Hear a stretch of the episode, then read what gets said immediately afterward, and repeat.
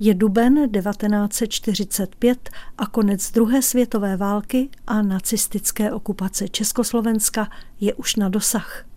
Zprávy, které v té době vysílá londýnský rozhlas, mluví nejen o vítězství spojenců na frontě, ale i o budoucím uspořádání Československa. Atmosféru posledních týdnů války připomene další díl sta příběhů z protektorátu.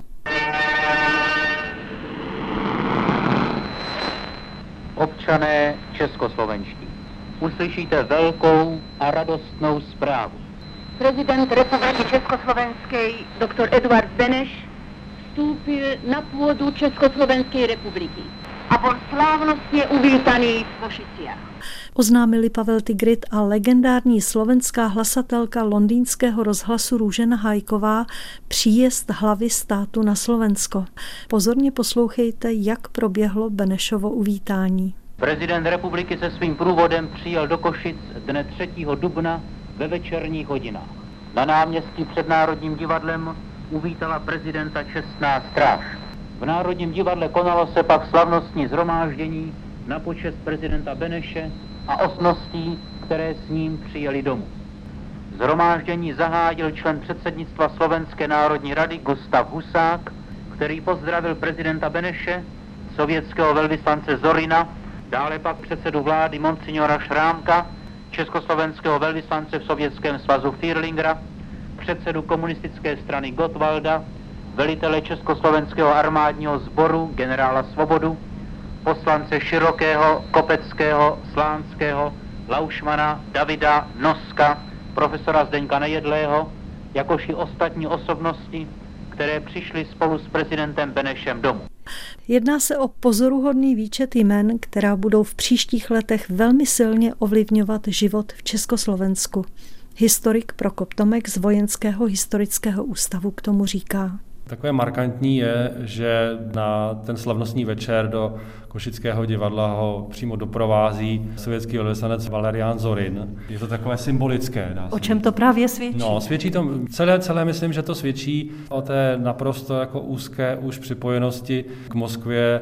Už jenom ten fakt, že ten londýnský rozhlas čerpá ze zprávy zvláštního dopisovatele moskevského rozhlasu. Potom ho tam vítá celá řada vládních činitelů nebo činitelů slovenských. V první řadě je to tedy Gustav Husák, což je taky velmi velmi vlastně už symbolické, že tahle ta osoba se v tom momentě vlastně dostává plně do těch československých dějin, ve kterých už zůstává více než 40 let.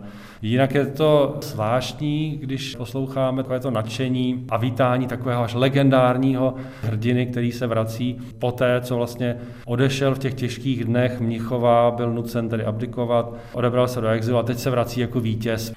Ako nezabudne československý ľud ten decembrový deň, keď sa vracal domov prezident osloboditeľ Tomáš Garik Masaryk, tak zostane naveky vpísaný v dejinách našeho štátu deň 3. apríl 1945, keď veľký československý exulant Eduard Beneš vkročil zase na rodnú pôdu svojej zeme. Kto by nebol hlboko pohnutý, já se ještě vrátím k té nahrávce. Tam je takový důležitý moment, protože ho zdraví taky Ludvík Svoboda. Jsme šťastní, pane prezidente, že vás můžeme uvítat i na půdě osvobozené vlasti.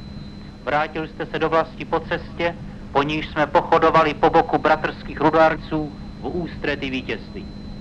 Naše srdce jsou naplněna hrdostí, že jste se vrátil na československé území přes Moskvu. Chceme udržovat i bratrství ve zbraní se slavnou rudou armádou, naším zářícím vzorem.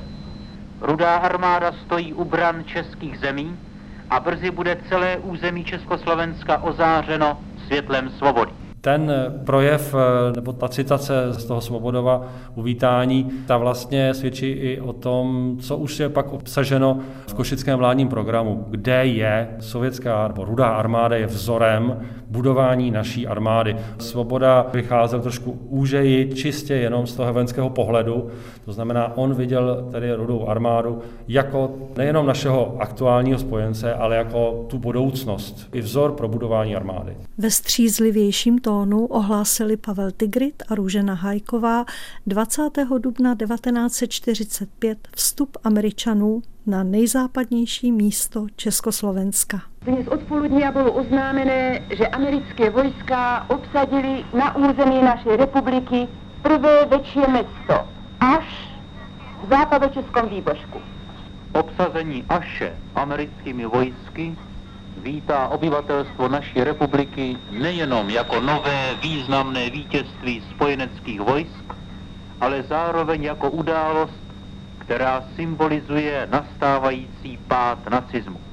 Aši zahájil svou zrácovskou činnost proti republice Henlein a v kritických dnech přednichovských bylo toto nejzápadnější české město baštou Henleinovských rejdů. Co to znamenalo, že vlastně američané se dostali do Aše?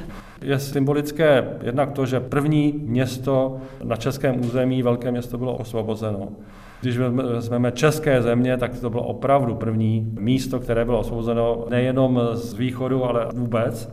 Ten Pavel Tigrit, který vlastně to komentuje, tak tam zdůrazňuje i ten symbolický význam toho, že to bylo tedy rodiště nebo prostě zdroj toho sudetem německého rozbíječství republiky před, před válkou. To je takové, prostě taková satisfakce dějina, že osvobození přichází a přichází i tedy přes ty hranice. A v tom záznamu je potom ještě jedna taková perlička, dá se říct, a to je řada naprosto nesmyslných hlášek. A nyní pozor. Máňa vít. Být či nebýt. Důraz na přízvuk. Gotika je starý sloh čidlo zraku a sluchu. Evropa ohni. Jiráckovi spisy se líbí. Moucha leze pozdi. Lví rodinka. Oknem do bytu. Rybář chytil sumce. Sto není tisíc. Šetřte časem. Vracím se domů.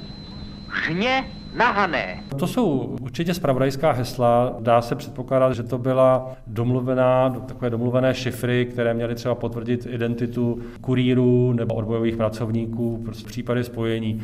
Vůbec celá ta atmosféra těch nahrávek je velice, velice pěkná. Nejsou to studiové nahrávky, ale jsou to nahrávky z monitoringu, protože jsou tam slyšet ty nedokonalosti, interference, ty ruchy. Tak toto poslouchal prostě posluchač v protektorátě v té době. Takže to je, myslím, taky velice, velice cené, že to má tu autentickou atmosféru toho válečného poslechu. Uzavírá historik Prokop Tomek z Vojenského historického ústavu. Náš dnešní díl sta příběhů z protektorátu končí. Loučí se s vámi jeho autorka Milena Štráfeldová.